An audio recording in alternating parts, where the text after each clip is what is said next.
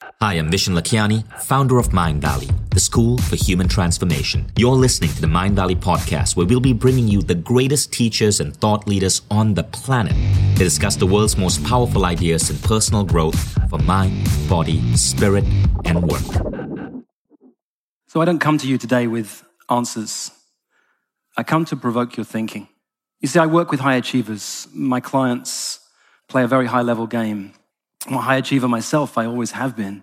And if you're sitting in these seats, it means that in at least one area of your life you excel. You're a high achiever too. And to be a high achiever is to carry a secret. In fact, often to carry more than one secret. And it's those secrets I want to dive into today. It's October 2014. I've flown to London from LA, where I live, to spend a week with my dad. But in October 2014, he's had ALS for seven years. It's similar to MSA, the condition that got a lot of publicity with the Ice Bucket Challenge. And by now, he can only move in a wheelchair. He struggles to eat. He can't really talk anymore. I, I, it's hard to hear him. And I spend a week with him. It's, it's nice. We get this deep connection for a week. And I fly back home. And I land at LAX and I get a phone call from my brother almost immediately when I land. And he says, um, You need to turn around. You need to come straight back home. Things don't look good. So I waited for a few hours. Monique and our boys had been away, and I waited for them to join me. And then together, a few hours later, we got on an airplane and we flew back to London. I went to the hospital on the first day I arrived, and the doctor said, Don't be deceived. Your dad's wearing an oxygen mask that's actually not a good sign. When patients wear this, it's so uncomfortable, they normally try and pull it off. The fact that he's not doing so means it's very close to the end. I stayed with my dad and my mum and my brothers that day. And that evening, as they left, I said, I'm going to stay for a little bit of time. And I stayed and, and I did the, the hardest thing I've ever done. I looked into my dad's eyes and I said, I said, Dad, if you want to fight this, we're with you and we're here for you. And if you're tired, then we support you too. And we'll, we'll take care of mum. But if you're tired, that's okay too. I was holding his hands, I was looking into his eyes, and I, I don't know if he heard me or understood me because he didn't, he wasn't able to acknowledge me. But we went into the hospital the next day, and the doctors called us in and they said, This is it, there's not much time left. Well, I was very fortunate. I got to be with my dad and hold his hand at the end. Me and my two brothers and my mom were holding his hand and looking into his eyes and saying, We love you, literally as he passed away. And then moments later, the other person in the room was my dad's brother, my uncle. And my uncle said, You boys know, right? You know how proud your dad was of you. And as I said out loud, it sounds like, well, that would make sense that, that he would say that in that moment, but it didn't make sense. You see, I've lived my whole life from this place of trying to prove myself to my dad. All I wanted was for my dad to be proud of me, which meant that every time I was successful in something, I'd give myself about 17 seconds before I'd tell myself I should have done it bigger or better or bolder. I get acknowledged for things I'd done in life, and I couldn't even hear the acknowledgments. Or I'd get a bunch of people praising me for something I'd done, and one person would say something that they didn't like, and it would hit me here, and I'd collapse for days because all I could think about was that one person who'd criticized me. We carry secrets inside of us as high achievers. For me, it was that I was driven. But you can't get enough of what you don't really need. You can never have enough of what you don't really need. And all that was driving me was this need to prove myself to my dad. And here I am in this room, and I hear these words from my uncle your dad's so proud of you. And in the months that's passed since then, I constantly hear people telling me, you know, your dad was so proud of you. But I couldn't hear it. I couldn't hear it. A friend of mine shared that story, and he said, You know what? The job of a father is to prepare his sons for life, and the job of a son is to prepare his father for death. He said, By that criteria, I think you've both done a great job. And in that moment, my eyes began to open to a way that I'd showed up in life that had given me all the success I'd ever desired, but it never given me what I really wanted. I see it in my clients too. The man who manages over a billion dollars of assets, multimillionaire, friends who are world leaders, and Harvard educated, beautiful homes, travels the world, and yet he's driven because deep inside of him is this deep insecurity. You see, he was an immigrant to the United States, and he's deeply, deeply ashamed of that. And all he's ever wanted was to somehow get beyond that and never got there. The money, the jobs, the success, the people he hung out with never gave him what he really needed. You can never have enough of what you don't really need. I'm very fortunate for the last seven years, I've been in a men's group. These are a powerful group of men. There's a man who trains billionaires to be philanthropists, a man who's a rocket scientist right now working to get people on Mars, a world class photographer, a man who has a wolf sanctuary, a man with a million dollar business who leads men's work, a very high end headhunter, and a man who's raising a billion dollar note to eradicate poverty on the planet. And the reason I love these guys and hate these guys at the same time is that they see through my bullshit and I see through theirs. We've met every single week for the last seven years. And one of the things we do when we get into our meeting is we circle up and we look each other in the eyes and we start with the sentence, What I don't want you to know about me. What I don't want you to know about me. Brene Brown talks about the power of vulnerability. She says, when you share vulnerably with somebody, you sometimes wake up the next morning with what she calls a vulnerability hangover.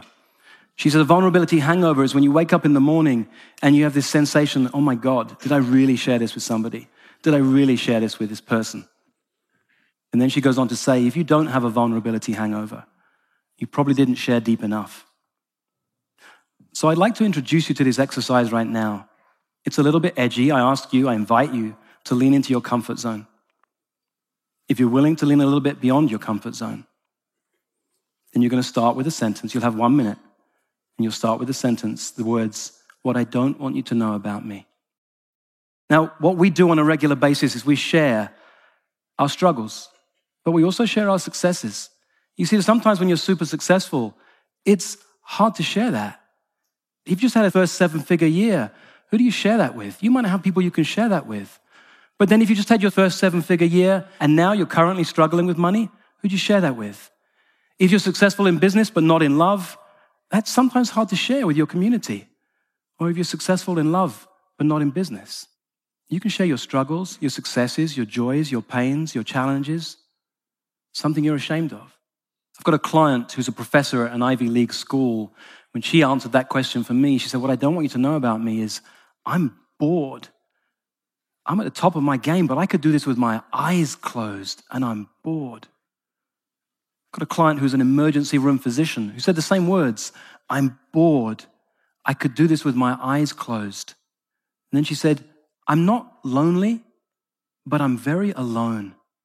One of the things about high achievers is they often don't have many people in their world where they can really open up and really share.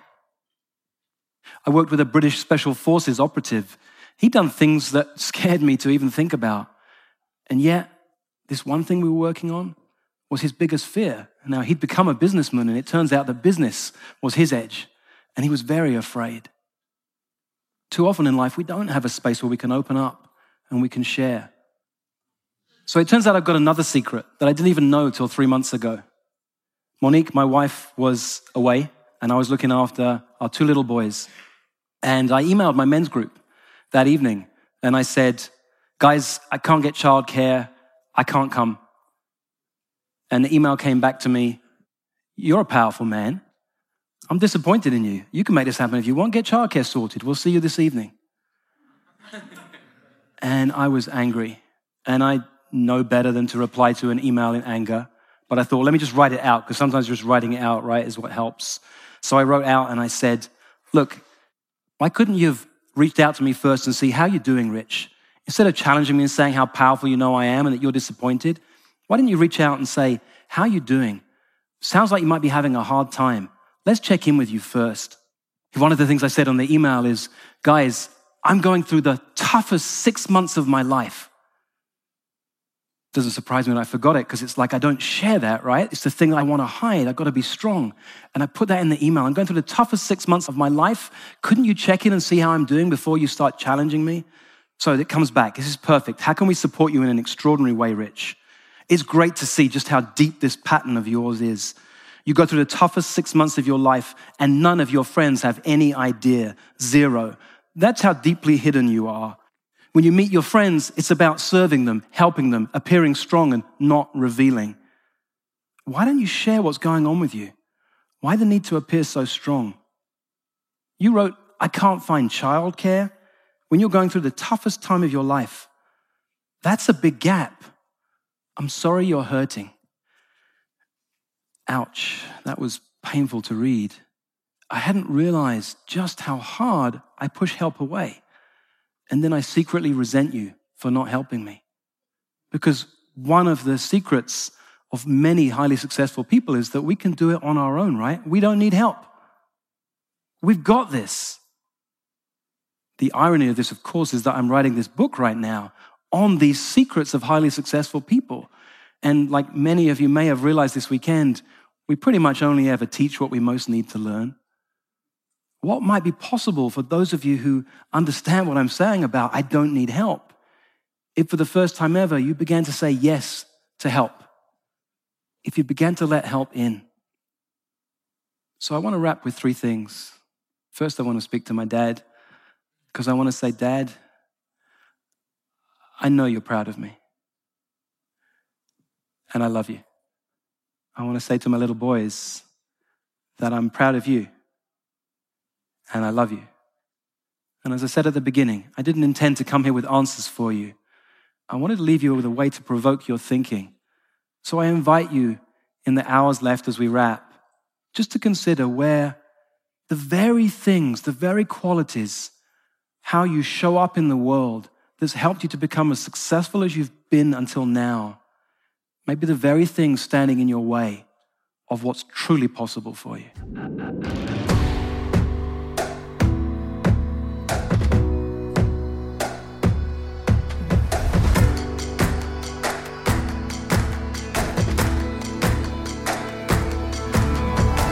Vishen and this is the Mindvalley Podcast.